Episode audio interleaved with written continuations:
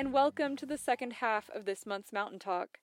The song you just heard is a new single called Bad Faith by Cincinnati based band The Montvales.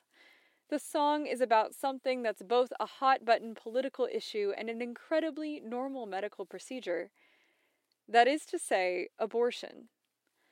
We know abortion is a controversial and politically charged issue, but it's also a fact of everyday life. If you haven't had an abortion, you almost certainly know or love someone who has had an abortion or will someday have one. Statistically, one in four women will have an abortion over the course of their lifetime. Teenagers have abortions, but so do people of all ages, even those who've already had children. If it's not you, it's someone you know. And if not an abortion, almost everybody with ovaries will seek some form of reproductive health care, whether it's STD testing, hormone replacement therapy, birth control, or a plain old gynecology exam. Today, you'll hear from young people in Appalachia who are working to communicate about the issue to their peers. First, we'll talk to Eastern Kentucky sex educator Shaylin Clark, who works with Sexy Sex Ed. Then you'll hear from the Montvales, a pair of 20 something Tennessee born, Ohio based musicians who connect their roots in Appalachia and its old time music with a desire to speak to the modern lived experiences of their peers. As you're about to hear, young people in the Mountain South don't always get the kind of comprehensive sex education that allows them to make informed choices. It's not something that just affects a few people, it affects everyone. Shaylin Clark is a 25 year old Harlan County native and the sole employee of Eastern Kentucky nonprofit Sexy Sex Ed. January of 2021, I became the headmistress of Sexy Sex Ed. That's like my official title, and I think it's so cool. It's so cool. I went to my first Sexy Sex Ed workshop in 2017, I believe, and um, that was the first time I had ever experienced a facilitated conversation around consent. That was the first time I had ever had a comprehensive class around sexual education and reproductive health. But after that, I just remembered I was thinking, why am I just now getting this information? I was probably like 19, 18, 19 at the time. Um, and I just felt like this information should have been given not only to me but to my peers and classmates and friends a lot sooner. Um, in high school, I don't remember ever having a sex ed class. Uh, there was a health class, but it didn't specifically talk about uh, reproductive health and safe sex, and it never mentioned consent. Clark says that a wide ranging approach to sex education is really important. With Sexy Sex Ed, she offers an alternative to abstinence based sex education. The political environment and the way that sex ed is taught affected me and so many other young people in Eastern Kentucky because I can remember um, having friends who were afraid that they were pregnant and us in the hallway figuring out a way to get this person to an abortion clinic, figuring out how to like pay for an abortion, how to keep it from their parents, and just so many other super crazy things that are all happening to young people because they don't want to teach comprehensive sex ed. Clark also campaigns for Kentuckians' right to make their own choices about their bodies. The nearest abortion clinic to Harlan, or that's where I'm from, Harlan County, is um, in the state of Kentucky, it would be Louisville, and that's like a four-hour drive. And especially for a young person, they would have to stay like overnight and figure out how to get money to pay for a hotel room, have someone take them, and also try to keep all of that from their parents because of the conversations that are happening around sex education are more like shame-based conversations.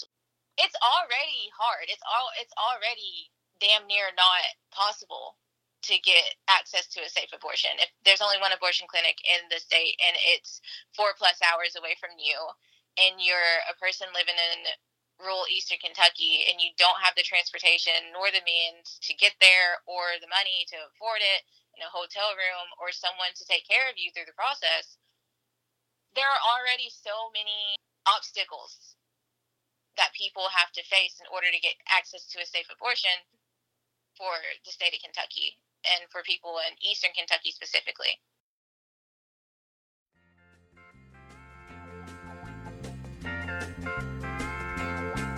You wined me and dine me when I was your girl.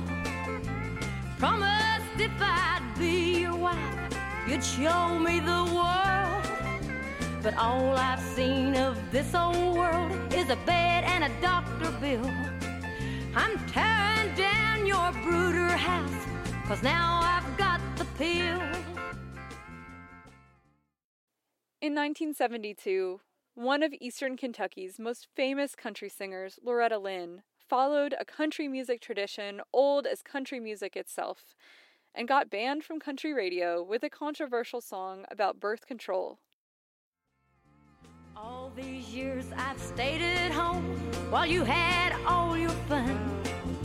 And every year that's gone by, another baby's come. There's gonna be some changes made right here on Nursery Hill. You set this chicken your last time, cause now I've got the pill.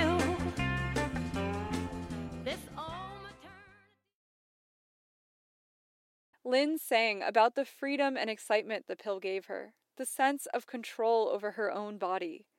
Now, the Montvales, too, are trying to figure out how to communicate their concerns about reproductive health care, and in doing so, following in Loretta Lynn's footsteps. Their new single, Bad Faith, communicates the feeling of being alone that many people who've had abortions sometimes experience, and the rising political stigma and the repression that abortion seekers face.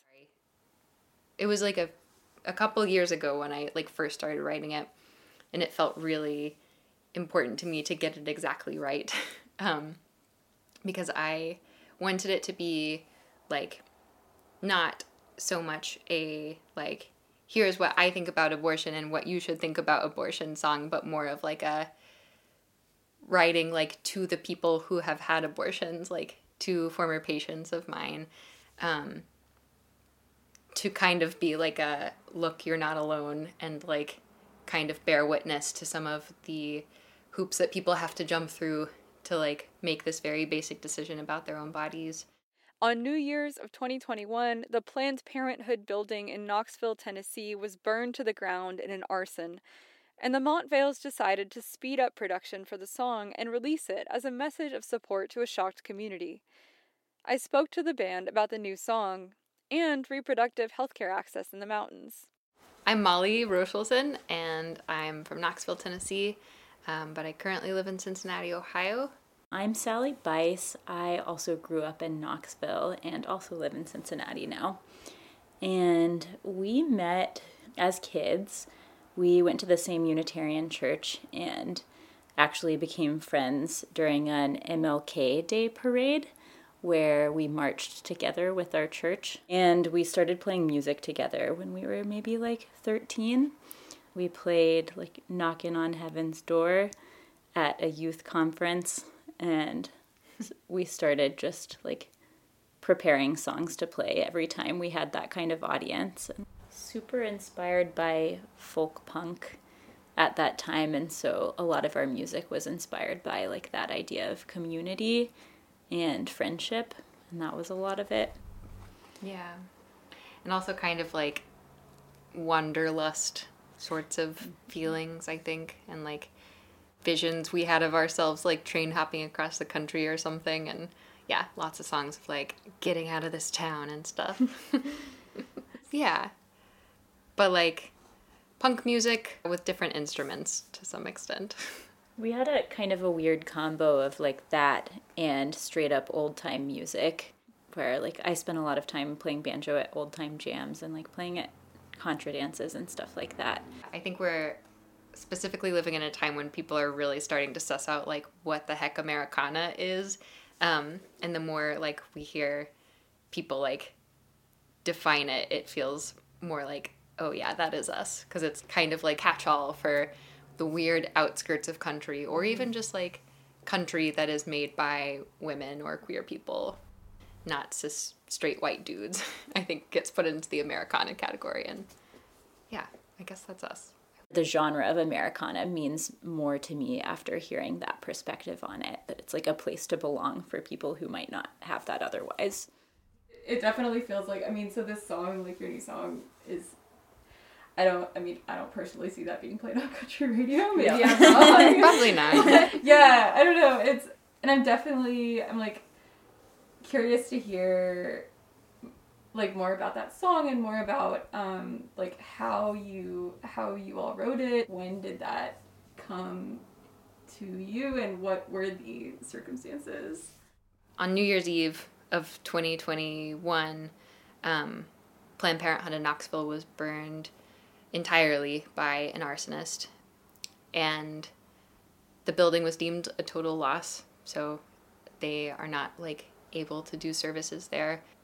This also happened after about a year ago somebody shot through the front doors of Planned Parenthood as well. So this is not the first like act of terror that has happened uh, to this building or to like progressive institutions in Knoxville as a whole. Um, and yeah, we were both really upset by it and really just like devastated for the loss of this institution in our community. They've been really open and like uh, outspoken about the fact that they're going to rebuild, and that's amazing. But in the meantime, it's a clinic that sees like thousands of patients a year, and those patients are having to be diverted and try to find care elsewhere at this. And abortion rights have always been something that have like been really important to me and close to my heart. And like, if we don't have autonomy over our like own physical bodies, then we don't have much.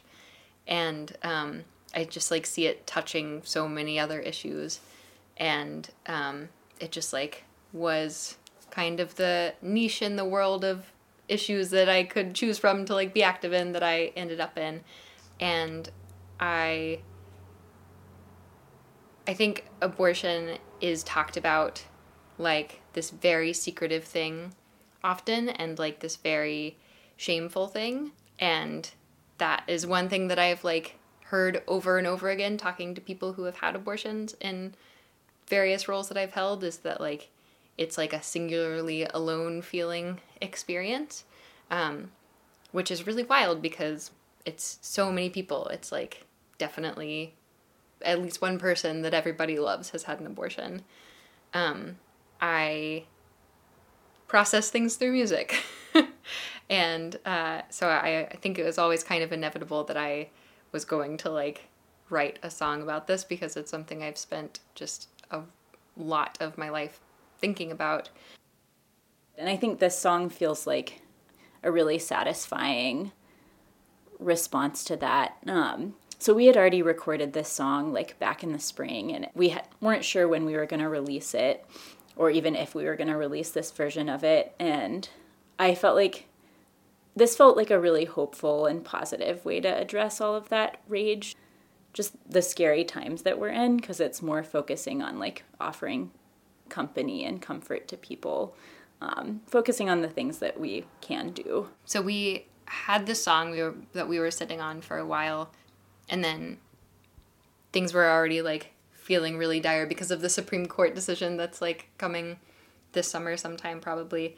And then this happened, and it just felt like we wanted to put something out into the world that felt hopeful or resilient in some way, or that just like expressed our profound sadness and anger. And I think this song hopefully does all of those things. I think it's really easy to get lost in sort of like the politics and stuff around abortion and not realize that like this is a really normal part of life for many people even if like they don't see it as normal like statistically it's normal. It is a thing that people do and have done since pregnancy has been a thing. Um, i had this moment one time of going to the Knoxville Farmers Market and I had a button on my bag that said abortion is normal. Um, and just like got chewed out by this random guy who was like so upset about it. And it was like startling for a second. And then I was like, wow, but people like are seeing that. And it like, really, I don't care about that guy. I'm like so excited for the person in the crowd who's had an abortion to like read that and like maybe that's the first time ever somebody has posited the idea to them that it is normal and they are fine and like deserve to do what they need to do for their lives and not be questioned about it. This big Supreme Court decision that's coming this summer that like is really likely to end legal abortion in about half the country, um, including in Tennessee, including in Ohio, where we currently live. It just feels like a really dire time for abortion rights, and it feels dire in a way that I don't know that most people, even like otherwise politically engaged people, really understand. When you work in a the like abortion rights kind of world, it feels a little um, wild sometimes to be focused so singularly on this one thing when there are so many so many things wrong in the world in so many like ways that capitalism visits like terrible things upon us. Um, but like the fact is like if we don't really actively fight for abortion rights like they're gonna go away. They're probably going to go away anyways like even though many of us have been fighting really hard for them. When i was writing it i was really asking myself that question a lot and like trying to like approach it as an East Tennessean, as like somebody who's had an abortion because I've had an abortion, and um, and not as like somebody who has like worked for and with nonprofits and like like how do I this is my chance to like say what I want to say about it as an artist and I think that's why it took so long because I like it was hard unraveling that to some extent. Um, but like, I think my answer to that was speak to the human experience of it. Um, and like, I don't know. I think I I certainly don't like being told what to do with my own body. I don't really know anybody who does. I think autonomy is like kind of an Appalachian value too. I would say. Um, and I think like people can relate to the idea of like, you know, like you can't win for losing, um, which is like certainly the story of like many people of reproductive age in in Appalachia, like who like have the capacity to get pregnant. Um, it's just like a really tricky thing when the law isn't on your side and culture isn't on your side um, and you're like being forced to make all these like arrangements and micro decisions about who you're going to tell and not tell and figure out where the money's going to come from and where like the ride is going to come from and all that. I had a thought just on like imagining who's going to hear the song and who's going to hear this on the radio. I imagine this song being perceived in a lot of different ways and like I love the idea of like lots of people singing it together at a concert and like people being like proud to share that experience with other people, but I also imagine a lot of people like having like privately listening to it and feeling like privately validated, even if that's not something they're comfortable sharing. Like, I hope this reaches people who, like, when they're in the car alone, don't turn the dial because it speaks to something they've experienced. Um, I wanted the song to, like, have, like, a hopeful tone at the end and, like, a kind of, like, screw everybody, it's gonna be okay. Like, you do what you need to do we'll keep on living kind of like feeling at the end. And it does. And when I realized how bad things were on the like legislative level and like how how doomed things feel like with the Supreme Court case coming this summer to some extent like I was almost oh no we're too late like I don't can we put out a hopeful song about abortion right now and that like does this even fit like anymore? Like if abortion is straight up about to become illegal in Tennessee, this stuff about like waiting periods and like going to a clinic and and things like that. Um, and I like wrestled with that for a while, and it made me really sad. Um, but I think the fact is people will still have abortions. Like people are going to continue to have abortions even when it's illegal. Um, and there is a hopeful edge to that because we are not in pre Roe times. We are living in a time when, like, at home abortion can be done really safely using pills. Um, and I'm really grateful for that. And I think that's kind of like something I want to try to spread information about as we like keep pushing the song out into the world as much as I can. Um, just because people need to know that abortion pills by mail are a reality in all 50 states um, with varying degrees of legality. Um, but we know that like people are always going to need abortions, and that is a way that um, people can access them still, even if it becomes illegal. Thank you both so much. Thank, you. Thank you. you so much. That's it for February's Mountain Talk. In our second half, you heard from Molly Rochelson and Sally Bice, two halves of Americana duo The Montvales, who seek to combine old music styles into new forms and write about things that affect young people like them. We talked about their new single, Bad Faith, which you can listen to on Spotify or at one of their upcoming tour dates throughout Kentucky. You also heard from Shaylin Clark, the headmistress of Sexy Sex Ed, a peer sex education group in eastern Kentucky, discussing the challenges that young people face when seeking reproductive health care in the region. If you liked this episode, you can subscribe to Mountain Talk as a podcast or stream it online through SoundCloud. I've been your host, Katie Myers, here on Mountain Community Radio. From all of us at WMMT, thanks for listening.